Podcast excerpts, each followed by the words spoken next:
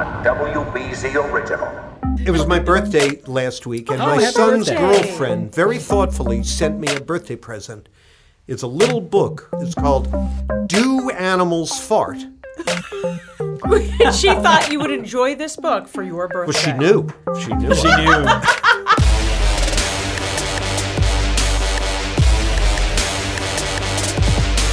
Hey, everybody, welcome into Studio BZ, still Allston's number one podcast as far as we're concerned. Season 3, Episode 11, and we welcome back Jon Keller. Yeah. Hey, Liam, Hey. Paula, did you miss me? Uh, did, I course. did miss you, and then you sent me a picture of your feet, and then I no longer missed you. And deeply resented Wearing, that. Then- wearing sandals. wearing sandals, but Which you still abhor. the bare. Yes, I abhor both the sandals and the feet. And the feet. And the feet. Uh, so I appreciate the picture. Uh, revenge And you were will be mine. him that you were on Just Just think some of, point. think of it as the agony of defeat. All right, that's my kind of joke. I like that. Dad joke, yeah. There's a lot here in the uh, podcast for Jon's return. We just spoke with the author of The Age of Light, Whitney Scharer. She is a local writer, started at Grub Street uh, program as like a creative writing teacher, has written her debut novel, and it touched off a bidding war among 14 publishers that eventually ended in a $1 million deal. This book is superb. Paul and I both read it, and we just talked with Whitney Scharer about it. Then, uh, you, if you're wondering what's on the minds of Massachusetts Democrats, the answer is plenty, especially the 2020 presidential race. Of course, we already have one Democratic candidate, Elizabeth Warren, maybe a second one if Seth Moulton uh, gets gets off the chair and uh, makes a decision, and a Republican candidate. So the the usual quota of multiple Massachusetts candidates. Anyway, we'll talk about what local Democrats are thinking as they uh, prepare for 2020 with the chair of the state Democratic Party, Gus Bickford. And then just something that really annoyed me. Uh, Once again, the it- annoyance of the week. th- this guy had this video, Tim Ferriss. He apparently has like 2 million Twitter followers. Huge Huge, name. podcast. Yeah. I did not know about him, but he had this video out about his his first 20 minutes. When he first wakes up, here's my 20 minute routine. And it was amazing in its level of entitlement and lack of recognition of what an average person goes through in their morning. And so we're going to talk about Tim Ferriss's little meditation video. Meow, Liam. really? Uh, and then we thought we would discuss briefly right here the breaking news today, which is that uh, 50 people have been charged in the largest college admissions scam ever prosecuted by the Department of Justice. Uh, this was announced by the U.S. Attorney today in Boston. We are talking about CEOs, lawyers, uh, two famous actresses who you'll be hearing a lot about, uh, arrested in connection with this scam organized by the central figure William Singer, who essentially ran a quote unquote college counseling service. But in the end, really what happened was parents were paying him vast sums of money to exert his influence over faking SAT scores, having people uh, falsify SAT scores and have other people take the tests, but also using the access that college coaches have to certain slots for admission. And those coaches were essentially selling one or two slots, uh, and he knew this. And so he was getting the kickback. The coach was getting a massive bribe.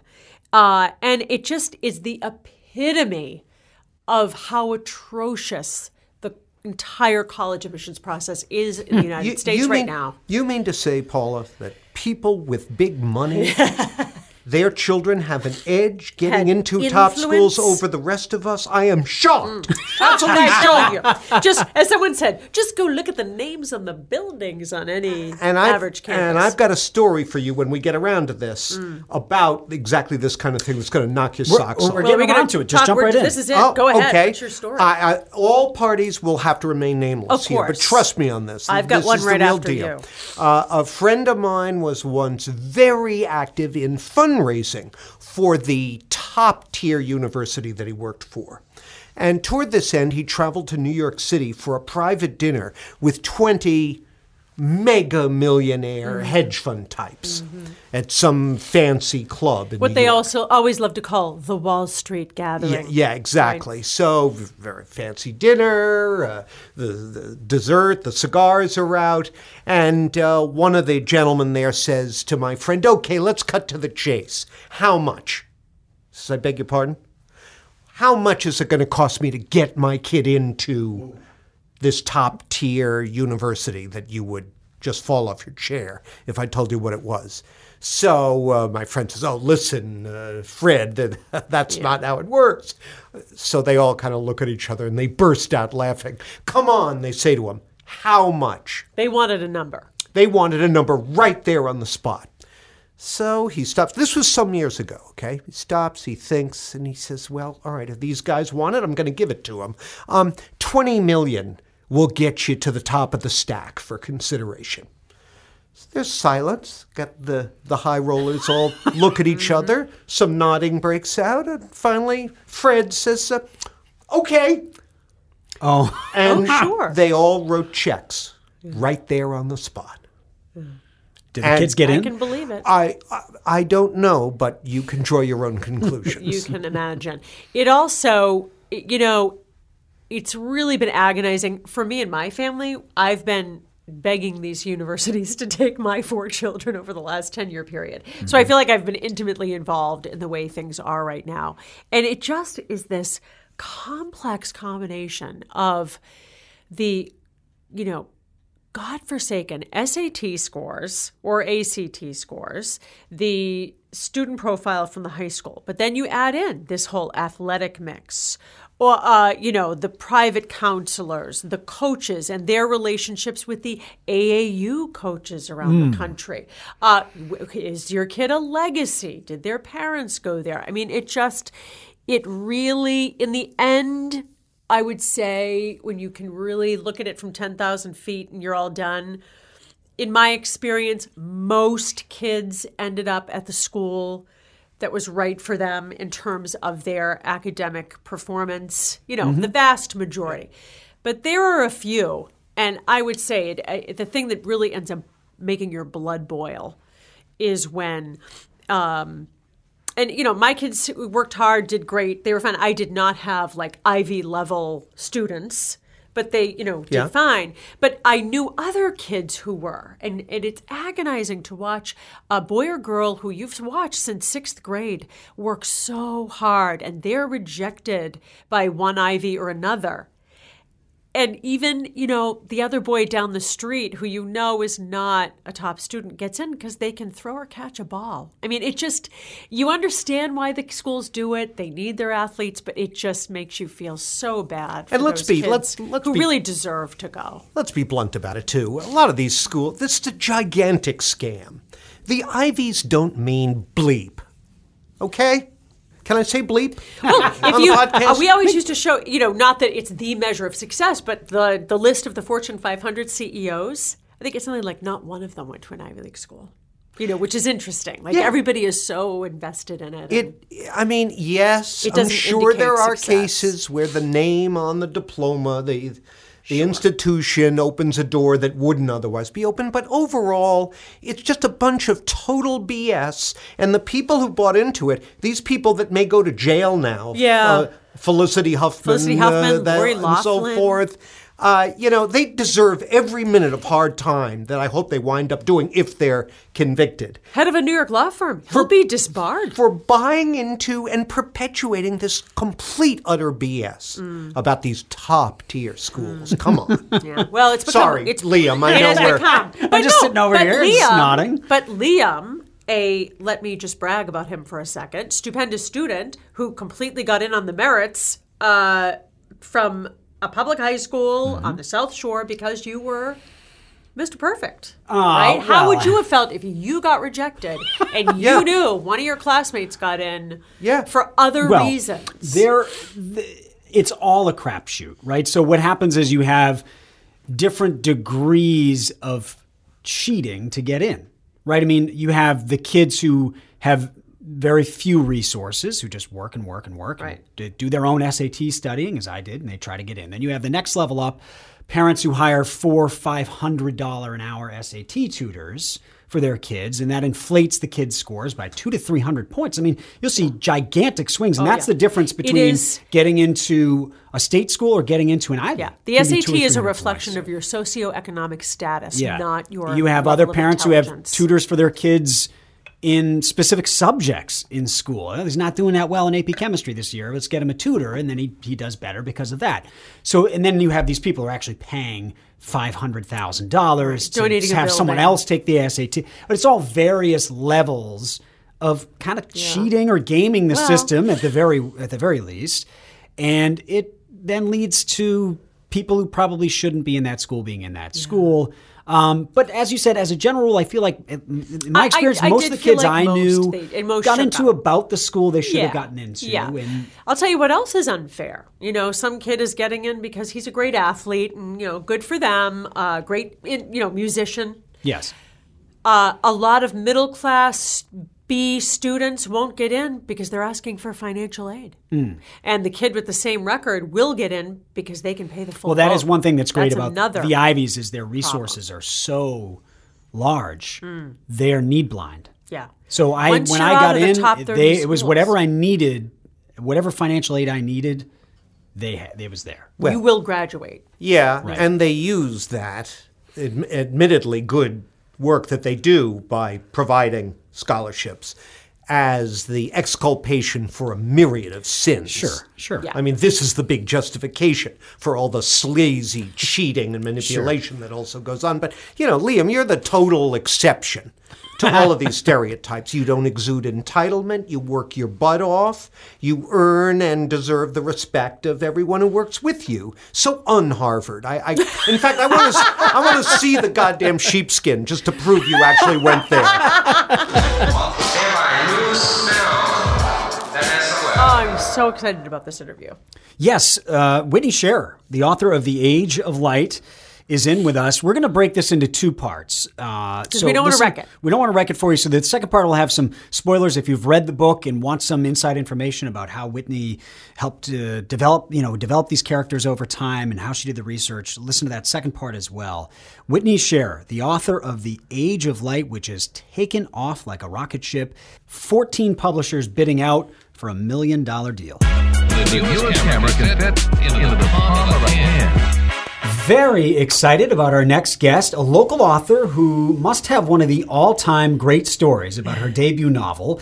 Whitney Scharer has just released The Age of Light, an historical fiction about a real woman, Lee Miller, who was a model in the 1920s, a war correspondent in the 1940s, and this has just been named the most anticipated book of 2019 by Oprah.com. Whitney Scharer, thanks so much for coming on to Studio BZ. Very nice to meet you, and congratulations on the book. Thank you. It's so nice to be here. Oh, it's great to have you. And uh, I, I did want to start about your immediate inspiration for the book. This all emanated from a trip to the Peabody Essex Museum. It did, yeah. Salem? Yeah, in 2011, they had an exhibit of Man Ray and Lee Miller's work called Partners in Surrealism.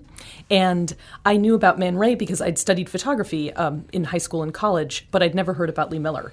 So I went to the exhibit and walked in and was just immediately captivated by just her amazing talent and all of the different things that she did in her life. So I walked through the exhibit and kind of got to know her and just found myself feeling so aggravated that I hadn't known about her before. Because She's just she's just immensely talented and seems to be a little bit in the shadow of um, her partner and lover Man Ray. So you start working on this book. You, you live in Arlington, right? I do, yeah. And you were working at this creative writing uh, website called Grub Street. Yeah, it's a it's actually a nonprofit creative writing center based Okay. in downtown Boston that um, holds classes for people at all ages. You had never written a book, uh, but you, you worked for two years on The Age of Light.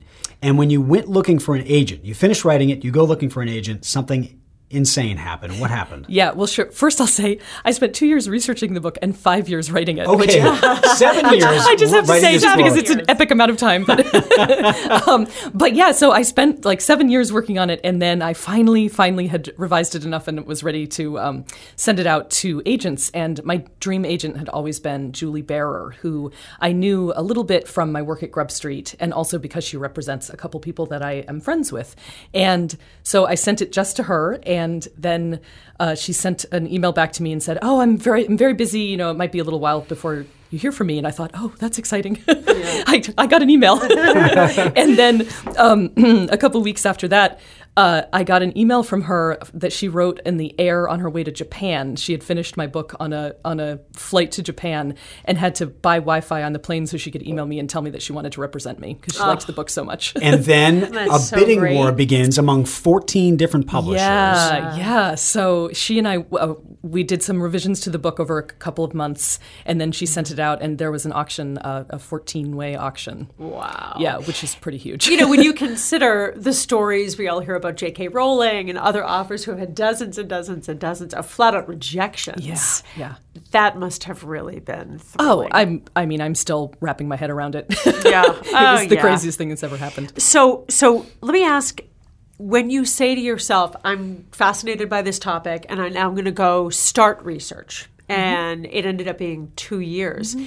You still had no guarantee. You didn't know that anyone would necessarily buy this book, right? So, were you doing it in your free time? What did it entail? Where did you go to do the research? Yeah, yeah. So um, most of the research was was done by reading and looking at images. Um, so I read literally everything that's ever been written about Lee Miller and Man Ray, and uh, also just trying to immerse myself in Paris in the 1930s and the Surrealist movement, and um, you know just everything, and you know of course also the food and the drinks and that sort of stuff as well. But um, but also I was using those two years to just. Uh, try to figure out if I could do justice to her story, uh, and you know get to know Lee Miller well enough that I could could write a book about her. So it took me a long time to feel confident in that, and. Um, I mean, I think everybody's first book is just is just a passion project, and I was I was doing it on the side. I mean, part of I think why it took me so long is I was working full time, and my daughter was um, well, she was two when I started researching, and you know she's nine and a half now. And Did you ever um, sleep? I, I did. I love to sleep actually, so I had to fit that in too. Well, you can tell that it's a passion project because it's so descriptive and rich. And you're right, you talk about the food and the drinks in Paris, and it all just comes to life on the pages. This is a story, as you're saying, based on Lee Miller. It's just this incredible story. And as with you, I had never heard of her. I had, of course, heard of Man Ray. So many people had, and it goes to tell you a lot about our society that we had heard of him and not of her. But tell us, just in in brief terms, who was Lee Miller? Yeah, so um, Lee was uh, a woman who was first a model for Vogue magazine, and she had a very successful modeling career, but she wasn't happy as a model, and she decided to give up her career and move to Paris in 1929 to pursue her dream of being an artist. So uh, first, she was a surrealist photographer, and she studied with and then was um, the lover of Man Ray. And during her time with him, she uh, they jointly discovered uh, solarization, which is a really interesting photographic technique that uh, was very groundbreaking at the time. And she was making really incredible surrealist work. She then went on to be uh, an incredibly successful fashion photographer, and her photos appeared on the pages of Vogue, where her modeling photos had had appeared. And in fact, she actually shot self portraits of herself that appeared in the magazine, which is really interesting. And then. Um, during World War II, she actually reinvented herself entirely and became one of the first female war correspondents. And she did that also for Vogue magazine, and she was sending back um, essays and photographs from the front lines. She was there at the Siege of Saint-Malo. She was there at the opening of the concentration camps at the end of the war. And perhaps most famously, uh, certainly most famously in the United States, she was um, she took a self portrait of herself taking a bath in Hitler's bathtub after Yes. Hitler had Yes. fled. Which leads to a Munich. very interesting Yeah. Passage in the book. Yeah, yeah, which was actually one of the first passages that I wrote when I was drafting the novel. Mm. Yeah. It is fascinating when you Google image her. Yeah. Uh, she has this, you know, sometimes you see pictures of someone from the 20s, they have that sort of old timey, distant look. Hmm. She has such a modern face. You can see a lot of, you know, contemporary actresses could portray her. Yeah, yeah, Uh, she does look really modern. She has a look in her eye, you Yep. know, where you can always feel her saying, like, "Ah, I'm made of more than this, you know, not just a pretty face. I think she was ahead of her time in all ways, you know, in how she looked and also how she acted. I'm fascinated when you write uh, historical fiction about actual people and their relationship in every way sexual, uh, emotional. How do you put yourself there? You know, you know you're writing about real people and clearly you are inventing their dialogue and everything that transpires between them how do you kind of approach that and decide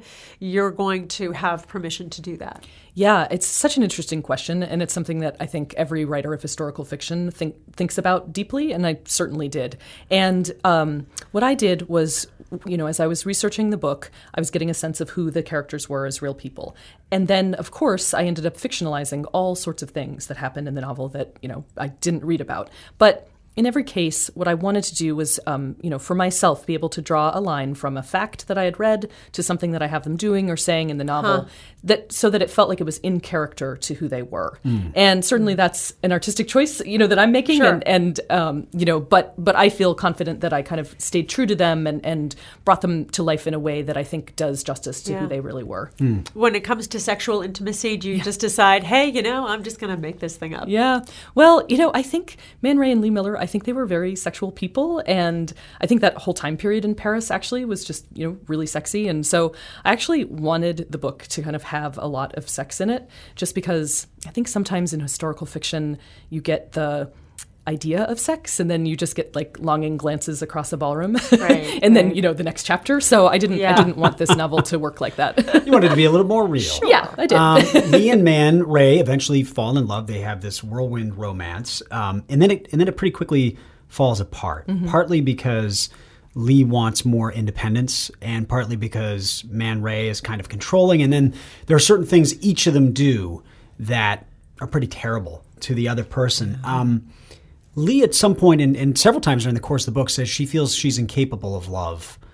Why is that, do you think? Why does she feel that way? I think a lot of it stems from uh, early childhood trauma that she experienced. And um, this was an aspect of the book that I wanted to really get right. Um, And she was raped as a child when she was seven years old by a family friend. And then she was also. Um, Photographed in the nude by her father, starting at the age of eight, all the way into her 20s. And I think that kind of double trauma that she experienced affected her in, in every way, but certainly affected her in her ability to um, begin and then maintain romantic relationships with people. Yeah. Um, Liam po- points out that there's a scene in the book when you talk about terrible things that she does. She says some something really horrible to a good friend of theirs, and then that character says to her, "We've worked together for how long now? And what do you know about me? You never seem very interested in anyone but yourself." In your research of her, was she a very egotistical person? Yeah, I read um, I read a bunch of things about how she had trouble um, becoming friends with women, and other women would say she was kind of self obsessed. And I think that I think if you are that beautiful um, and you know how to use your beauty to get what you want, I think self obsession might kind of go hand in hand hmm. with that. Hmm. And so, you know, I wanted to portray that side of her. I think she hmm. was a really complicated person, and I don't think she wanted to be self obsessed, but mm-hmm. um, like many people can sometimes Yeah. be, she she was. I was I was not. It, it's interesting because I found myself both respecting what she did and the fact that she was able to do it in a man's world, both literally and Yeah. in terms of a man's world. Um, but also, I, I wasn't all that fond of her. Did did would you want to be her friend, or would you not want to be Lee Miller's friend in, in this portrayal of her? I I think she would be one of those people who you're very drawn to, and then also you're kind of like, ah, get over yourself. Sometimes someone you couldn't rely on necessarily. Yeah, exactly. But I think she was. Um, I think she would have been really interesting and really fun to go out drinking with. Right. Well, it's just interesting because I wondered as I was reading it, was I frustrated by her because I'm a man? Yes. Or was I frustrated? No, I'm No, serious. I- I or was get- I frustrated yeah. by her because she does some lousy things? And I wondered if, if it was if it would have been read totally differently by a woman than by a man. And so I was curious to, Mm. Well, to well, get like your reaction. I that. saw that you put that down in the notes that we were discussing Yeah. this, Right. And I thought of that when um, there's the section of the book where uh, he has really submitted her work Man Ray, to a yes. competition mm-hmm. and left her name off of it. And mm-hmm. his view of it is well, she works for him, so that's okay to do. The, from the reader's perspective, you're like, wow, you're outraged that he would mm-hmm. do that. And um, I was outraged that he she- had done y- that. Yes, but also, but it, it is interesting because she does react, I think, the way a man would. Hmm. When mm. she comes right back at him and she's like, No, I, I want the credit. I want my name on it. And is that part of what you think? You, like, she didn't mm. react in like the typical mm-hmm. uh, way a woman in a I think story she she was rightfully outraged by what mm. Man Ray did in that moment. There were there were other aspects of her character that again I just wondered if this were a man Yeah. Mm. and I was just trying to be as self-reflective as possible. Yeah. Would it not bother me as much? Would this just be oh, that's just how some powerful men acted? Uh, that's so interesting. Nobody's asked that question in exactly that way yet.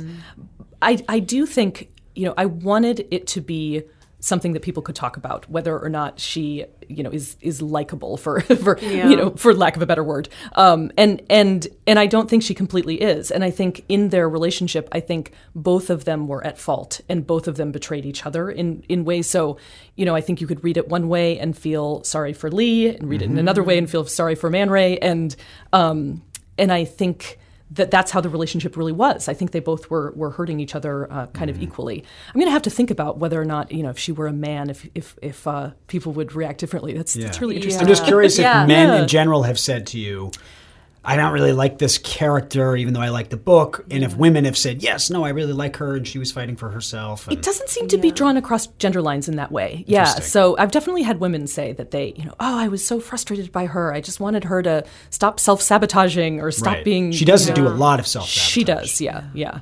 If you don't mind, we'd like to have you read one section from the book. Um, it's 1943. Lee's friend Dave, who is also a war correspondent, is trying to convince her to ask her employer, Vogue, to send her into the war to cover it. And Lee responds, um, and I, I'd love for you to read that passage if you wouldn't mind. Sure. Lee laughs, a harsh sound in the quiet room. Me, a soldier. No, I'll be stuck here, knitting socks or holding scrap drives for the war effort. And then the tears really do spill over. Lee pretends to be coughing so she can wipe at her eyes, but Dave has seen them and moves to hold her. He thinks she's crying over him, and since it doesn't matter, she lets him. A few days later, Lee is still thinking about what Dave said. Why couldn't she? She even floats the idea by Audrey to see if Vogue would publish her pictures. Audrey is noncommittal, but says that if Lee could write some articles to accompany the photos, maybe they could do it. Lee makes the call, fills out the forms. Four weeks later, she gets her papers. She'll be a war correspondent just like Dave, traveling with the 83rd Division. A few days after that, she is fitted for her uniform olive drab pants with a button fly, olive shirt, wool jacket thick as a horse blanket and just as flattering.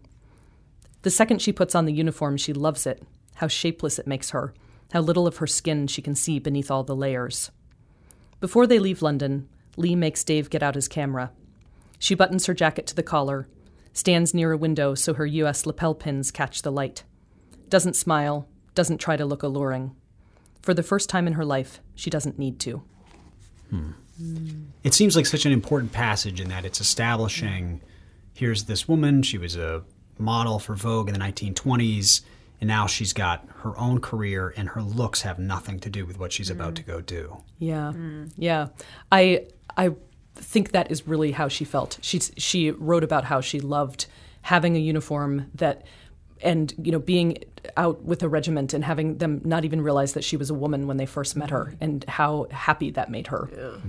Thank you so much. Oh, thank you. This has been a pleasure. Studio BZ. A must, for city, city living. What does it mean to be a Massachusetts Democrat in 2019? Uh, I think we're going to learn a lot more about what it means to be a Democrat generally as the 2020 presidential race unfolds. But let's uh, take a little more of a of a local angle on what the Democratic Party and Democrats stand for with our guest, Gus Bickford. He's been chairman of the Mass Democratic Party since 2016. And uh, Gus, could you have picked a uh, uh, a more turbulent time in terms of the overall political climate? Did you did you know what you were getting into? I had no idea what I was getting into with this president. No, and Yeah. uh, I will tell you what I've said to many other people, which is, I couldn't be in a better place. I would have uh, had problems every day, uh, not having the realization that I can actually make a difference, and so I've relished. Uh, the amount of time I've spent on the road working with many activists, many activist organizations, just trying to you know get the get the word out there that there there has to be another way to do these things. Has the onset of Trump meant in Massachusetts more volunteers, more donations, more democratic activity? Yes, uh, Massachusetts has always been very active, uh, and as uh, was alluded to in a, in a television segment, you know, we've basically had presidential candidates for generations. Um, that being said, uh, the new activism that we see, the new people that have been getting involved in politics, um, and we're seeing some of them now as new state representatives, um, all came from the day after the inauguration, the Women's March. Uh, people believed that, well, you know something, it's time. I, I have let other people do it. I need to step in, um, and and that is definitely continues to move forward. The energy, the activism, um, and in Massachusetts, I think that we continue to lead um, with that type of energy. I haven't had a chance to really talk with you uh, since the election. Uh, a lot of people were shocked when Ayanna Pressley took out Mike Capuano in the congressional primary last fall. Were you shocked? I was I was not shocked because I knew Ayanna. I did not expect. Uh, I didn't know what the results would be. So for me to say that I, I was surprised, I was surprised she won just because you didn't really know going into it. That being said. Um, I know the district well. Uh, I was involved when Mike Capuano first got elected. I worked for a different candidate. Um, the district changed uh, underneath him, and I think we see much more of a reflection of what the district looks like uh, in Ayanna Pressley. Um, and she's been a la- la- leader out front. So um, I think we're very lucky to have her, lucky to have her voice uh, in D.C., lucky to have her voice here in Massachusetts. Um, we, we need to continue to have diverse in gender and, and, and race uh, in background. Uh, we need that voice, and, and she definitely, with Lori Trahan, continues to you know make our congressional district look more like the electorate. Let's talk a little bit about what's going on up on Beacon Hill. Uh, again, referencing the uh, primary elections last fall, you had a couple of uh, members of House Speaker Robert DeLeo's leadership team get knocked out in their primaries by candidates who I think can fairly be described as to the left of of them. Not that they were they were certainly you know progressive candidates themselves. Um, what, if anything, did that tell us, or or did it tell us nothing beyond the unique circumstances of those races? I actually look at it quite differently. It told us that you know because I've never been in favor of term limits. It you know and, and have in the past answered, well, we already have term limits. They're called elections. Right. And and I think that that's what it told us. I, I think the two leadership positions um, that Byron Rushing. Um, and Jeff Sanchez uh, that lost, I think, lost for different reasons. So definitely, I think uh, with Sanchez, that was a statement as you know we need to you know move forward and move forward on some of the issues. And as chair of Ways and Means, we weren't seeing that. And his district is one of the most uh, progressive and diverse in the country. Uh, with uh, Jon Santiago, who, who uh, beat Byron, uh, he actually is a member of the Democratic uh, State Committee uh, and has been uh, one of the key people in our public policy. He's been around for years, and uh, he just, for me, I think he was very hungry, and he just decided he needed to win this thing, and he went out and won it. The candidate who beat Jeff Sanchez, Nika Elugardo, has been sharply critical of the Democratic Party here, claiming that it's basically it's a white boys club. uh, To Yeah, paraphrase so I- what she said, what, what did you make of that? Well, actually, I've been on television. It's it. She's been the most critical of the Democratic Party during the '90s under Bill Clinton. So it was more the National Democratic Party, uh, and she pointed out that a generation of of her peers, so the males that were growing up at that time, were put away because of the three strike policy, uh, and she's very she's very, you know, that is why we have put through the reforms that we have uh, with criminal justice. Because she's right. You know, we the three strikes policy disproportionately affected the African American youth uh, because of the type of economy, drugs, and you know, especially now that marijuana is legal. I'm sure those people that were put away for the 10, 12, um, some odd years are, are looking at, uh, you know, how um, that uh, was not fair to them. Um, she also pointed out, though, that the leadership, so not the leadership of the Mass Democratic Party, but many of the people in power, because she was running against uh, the Ways and Means chair, worked against her in the primary.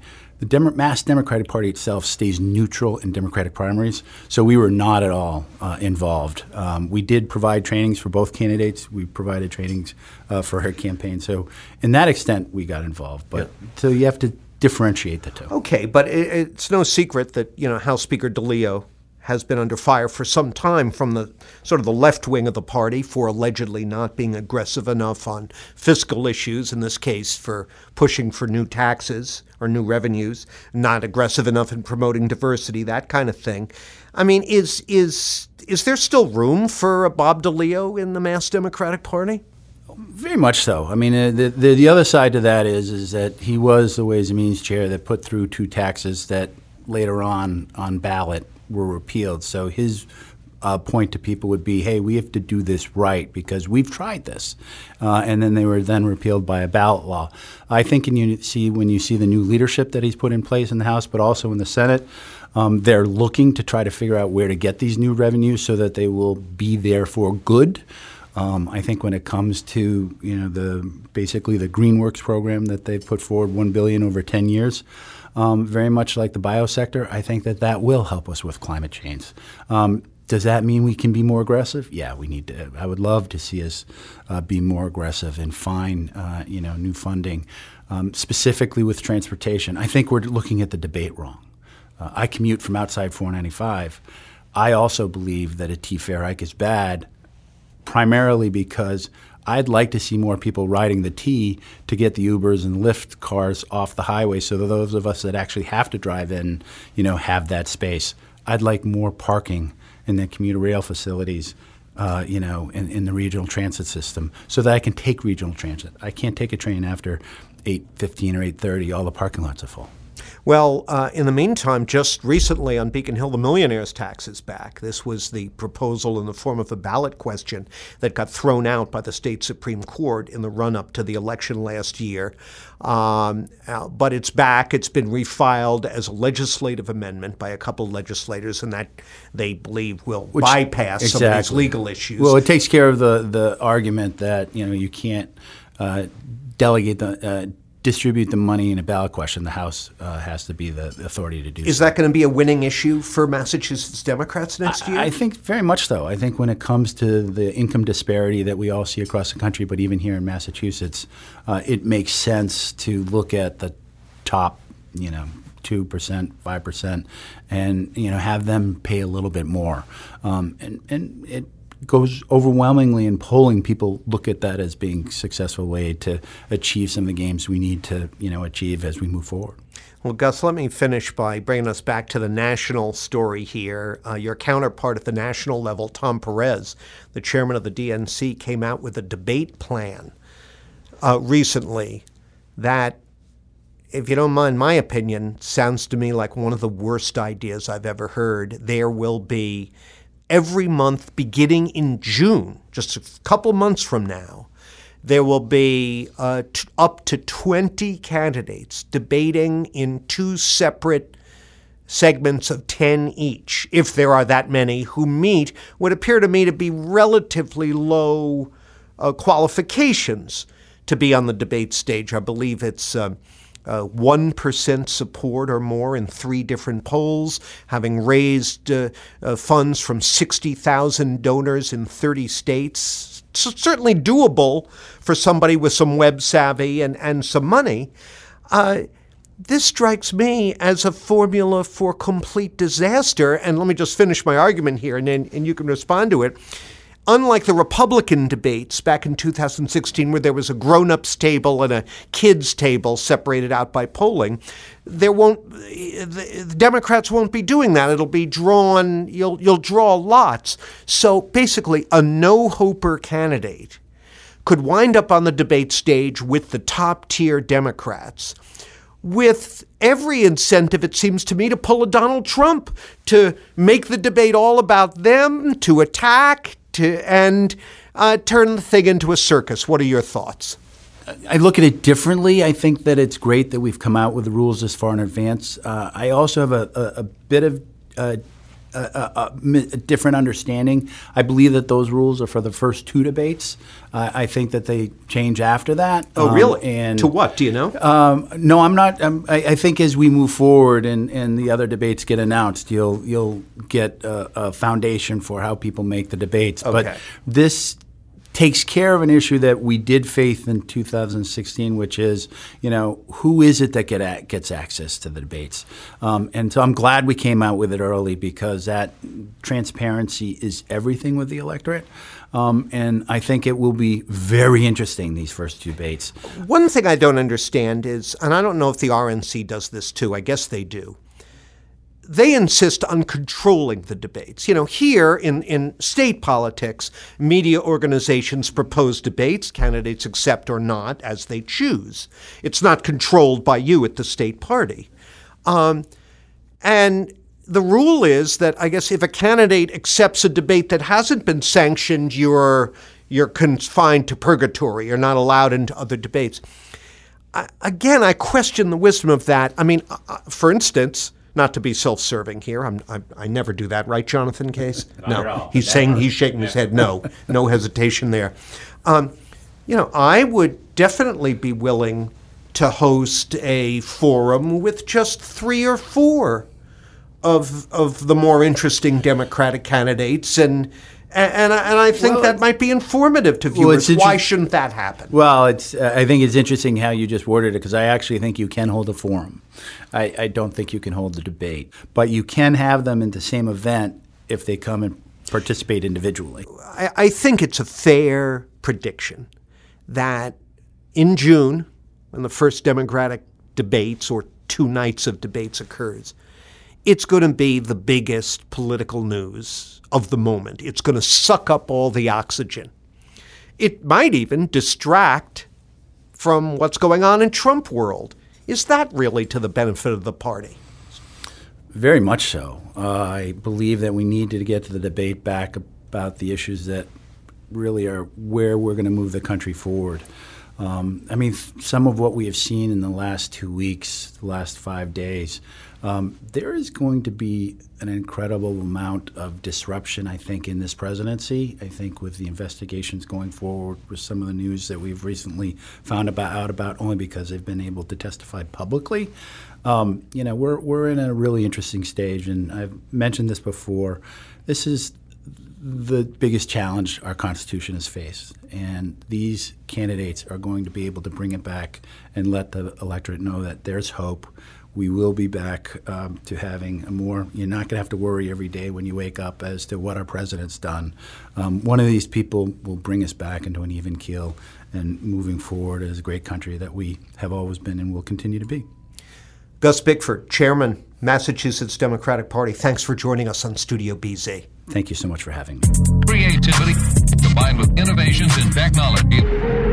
On Twitter, uh, just a cesspool as as it generally is the other day, and come across a real cesspool uh, piece of content. Uh, Tim Ferriss, who might otherwise be fantastic, he wrote the the four day The four-day week, work week. which He's I think of a is is a great idea. Uh, but he's also he's kind of this strange guy. He's got his hands in a lot of different things. He's an angel investor. He's a mixed martial artist, I think, or a kickboxer, and um, this has just had a very interesting career. But he put out this video for Business Insider about why is it that I'm so productive. And he says basically the premise is I'm so productive because I start my day like this. Step number one, I wake up and I meditate for 20 minutes, typically 22 minutes. It's 20 minutes of seated transcendental meditation. It could be Vipassana, it could be Headspace, and then two minute decompression period where I sit there and let my mind do whatever it wants to do. I get up, brew tea, very frequently oolong tea or some combination of, say, turmeric, ginger, and pu'er. That's another favorite. And then I sit down to journal, and there are two different types of journaling that I do depending on the day.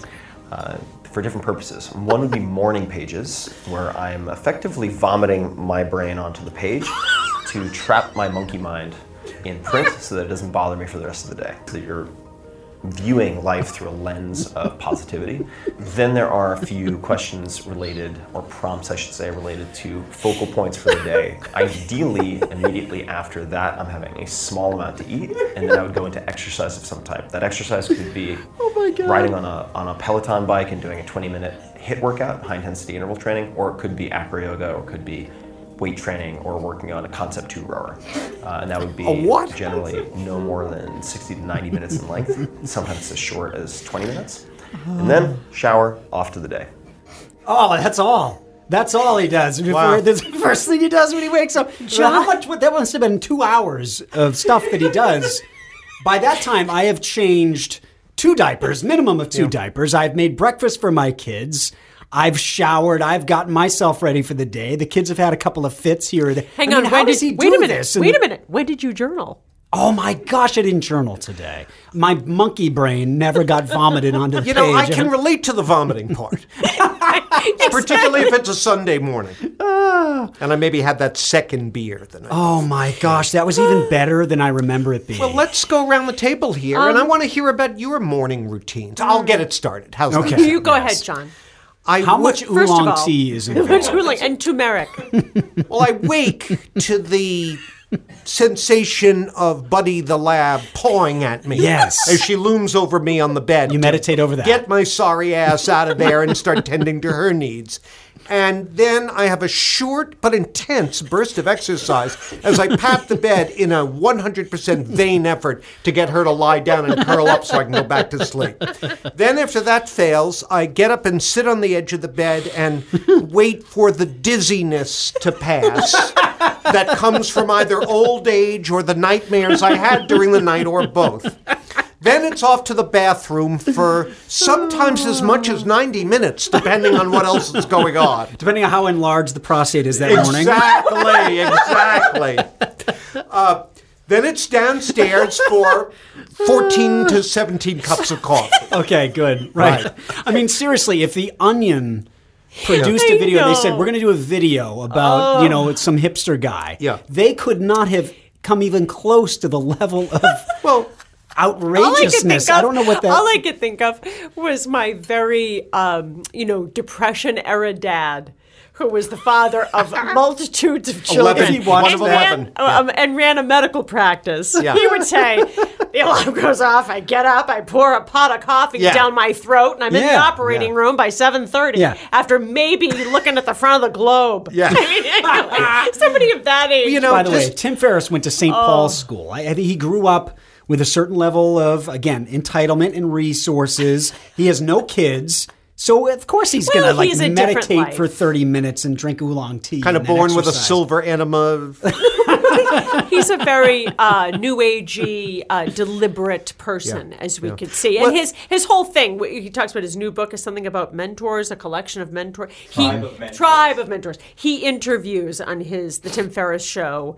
His favorite thing is to talk to experts in whatever their field is to find out from them, like wh- you know why they're so good, Yeah. why they became such an expert. So, I- like, I admire his wanting to seek out people who are really the best of the best at what they do. But uh, this Then perhaps just for Liam was a bridge of it. too Well, the far. idea that this is useful advice for Yeah. you schlubs out there Well, is that really was that was what I mean. Is that yeah for Yeah. for Tim Ferriss, Yeah. Who Yeah. you know is a multimillionaire author, and that's what he does. Is he focuses on these things and he podcasts, and that's his day. He doesn't have kids to rear and do all that. Then this might actually be a super healthy way to go about your life. I'm sure it is. I'm sure he's happy and centered and all that Yeah. stuff.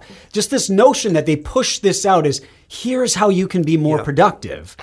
To the rest Yeah. of us schlubs. Well, right. like- he does say, "Yeah, this is why I'm I'm so." Productive. It's like Yeah, right. That's the that's the premise. this is why I'm productive, because I drink oolong tea and meditate oolong. and vomit my monkey brain. Yeah. When I journal, which by the way, when did journal become a Is verb? there a definition No, seriously, for when it? did journal become a verb? absolutely. Yes. Oh, Is that journaling. Come on, journaling yeah. is a when when did that happen? It's up there with summer as a verb.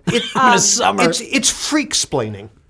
You know what I mean? Freak-splaining. And it reminds me of. Did you ever watch the old show L.A. Law? oh yeah. yeah. there was I don't know if this was in the opening or if I just saw it in one episode, but there was a sequence involving, you know, the super handsome lawyer who drove the sports car. I think the actor's name was Corbin Bernsen. Yes, Corbin I forget his character's name, but there's a sequence that showed the start to his day. And it's just the alarm going off with new age chimes or something. yeah. And he's waking up in his uh, you know, spectacular house up in the in the in the Hollywood Hills, overlooking L.A. And he gets up and stretches. There in the bed next to him is the stunning supermodel of of, the evening. Uh, he lets her sleep while he goes in. Uh, and you know does his workout, then dives into the infinity pool Yeah, on his yeah. deck for a few brisk laps. It just goes on and on. It's very from there. California. Yeah, Um, yeah. I did look it up. Uh, if this is to be believed, uh, the um, monkey brain is a Buddhist term, Of course, it is. meaning Yeah, unsettled, animal. restless, capricious, whimsical, fancy, confused, indecisive, uncontrollable part of the brain. Yeah. So is he, when he's vomiting up, is he vomiting up his monkey brain? It's monkey No, mind I think he's, I meditation. think he's, he's, he's writing out Your his monkey brain primal thoughts. and, uh, that was, a, you know, his metaphor. well, look, to each their own. Don't we all agree? Absolutely. yeah, yeah, to each his own. Just don't tell me that that's how I'm going to be more productive. Because again, He's Well, just saying two minutes into style. my meditation, my kids are jumping on the bed. Well, but telling me Liam, it's the moral of the story is for you, which is get the hell off Twitter. Yes, I agree with that. No, it produces so much content. It for does. It really does. It really does. Well, uh, we've taken quite a journey Mm. from Paris in the 1920s to, To monkey brain Jon's farting. morning routine. Vomiting. Uh, Vomiting so give us a rating and review. I'm a little afraid of that this week, but subscribe and share. Our Twitter handle is at Studio BZ Pod. I'm at Paula Ebben WBZ. At Keller at Large. And while you're listening, grab a, t- a cup of oolong tea. Yeah. Uh, meditate a little. Journal, if you will. Um, journal us at Liam WBZ. Bring yourself to centeredness. Yeah. Get on that Peloton and Yes, get out of the town. Peloton bike. Yeah. Get over yourself. and Liam, your Twitter handle. Uh, at Liam WBZ. People can journal me there. Give us your yes. And- just, just, just vomit out your monkey brain. and relentlessly, without fail, speaking of vomiting, we'll, be seeing you. By the way, Have you I'm seen the on- Twitter handle of the guy making fun of the Peloton bike ads? Oh gosh, this is so funny. Oh you my should. god, you have to see this.